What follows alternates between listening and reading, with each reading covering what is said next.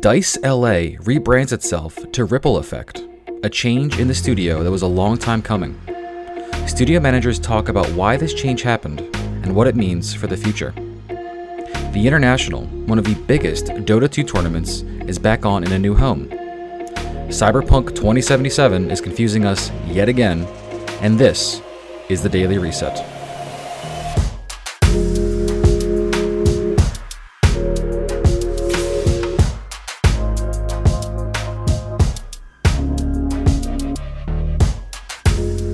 Good morning, gamers, and welcome to the Daily Reset, brought to you by the Emergent Gamer.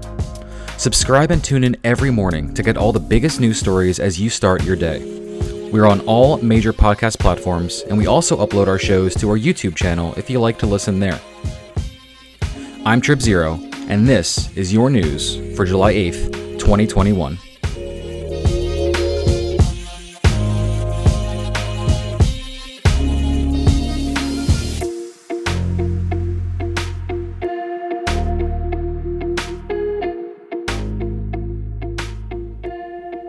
DICE LA, the EA owned support studio that has done developmental work on all the Battlefield titles since Battlefield 4, has announced a rebrand for itself, including hinting at upcoming projects in development.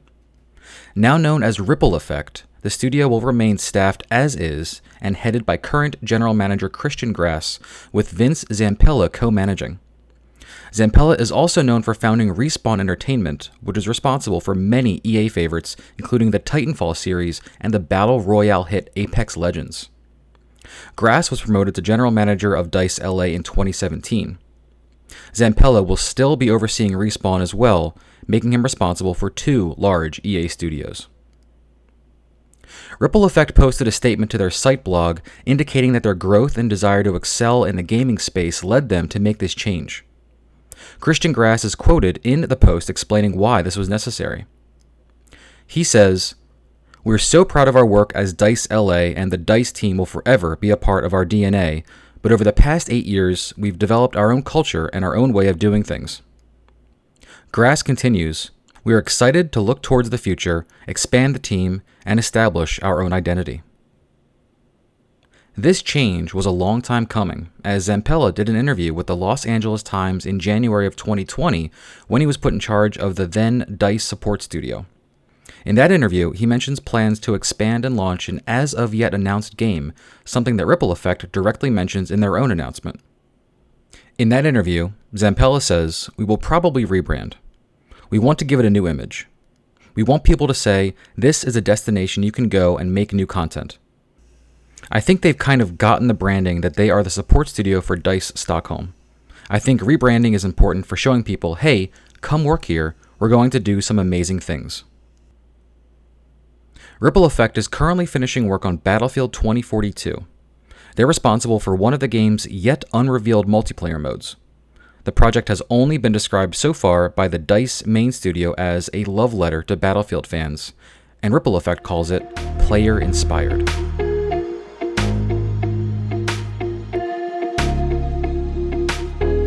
After more than a year of delays due to COVID 19, along with trouble with the planned hosting country, Dota 2's The International tournament finally has a home for 2021 and will be held in Bucharest, Romania, starting on October 7th. Dota 2 is a MOBA, which stands for Mobile Online Battle Arena, and is a more action oriented real time strategy style of game where two players each control an army and fight for control of a board, ultimately ending when one player destroys the opposing player's stronghold at the opposite end of that board. Dota 2 is one of the most widely played games in the world, and the International is one of the most popular esports championships in the world. Started in 2015 by the game's developer Valve, the event was included in their wider Dota Major Championship series, and it drew massive interest as the initial prize pool back then was $1.6 million, with 1 million alone for the champion. The total prize pool for this year's The International 10 has grown to over $40 million. On June 21st, Valve released a statement about the status of the event for this year.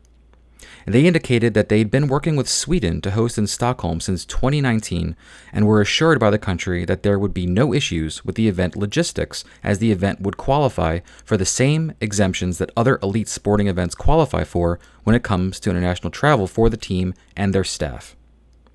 Valve was then told that the Swedish Sports Federation had voted to not accept esports into the Sports Federation. This immediately meant that no one requesting a travel visa into Sweden for TI 10 would be granted one, meaning allowances into the country would be decided by the individual agents at the border crossing. With uncertain travel situations and denied an appeal submission to Sweden's Minister of the Interior, Valve announced they would begin searching for an alternate country to host the event. Romania stepped up to host, and Valve announced yesterday that TI 10 will take place in Romania's largest stadium, the 55,000 seat Arena Națională.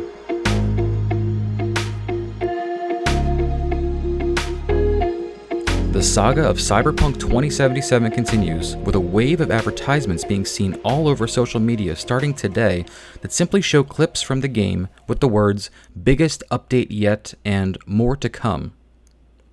Forbes gaming writer Paul Tassi even noted some tweets from people on July 3rd who saw similar ads with the language available now for the update. Besides saying biggest update yet, there is absolutely nothing detailing any large update in these advertisements. And while Cyberpunk has been slowly patching its game to fix issues that have plagued it since its rushed launch in December of 2020, these are incremental updates and could hardly be qualified as large updates to the game. This follows along with developer CDPR's messaging about the game, where they are telling players non-stop how committed they are to fixing and improving the game, but deliver roadmaps and statistics with no clarity or actionable information. Recently, they released a chart indicating a lower crash rate of their game and detailing that decline over a few months, but it does not indicate what they define as a crash, what consoles were included in this report, or even any numbers on the chart to compare to anything. It was just a squiggly yellow line moving downward. CDPR has promised bug fixes and improvements, and once the game reaches another as yet undefined benchmark of stability and functionality, they promise DLC content to grow the game.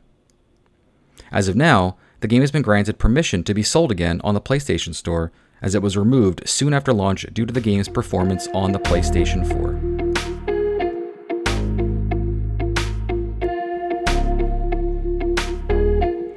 That's going to be it for Thursday, July 8th, 2021. Subscribe on your favorite podcast service to get up to speed in the gaming world every morning with me, your host, Trip Zero.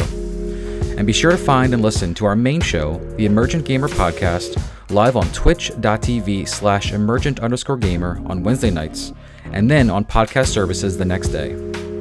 Get the news with me and hear the in depth discussion with the rest of us. I'll see you tomorrow.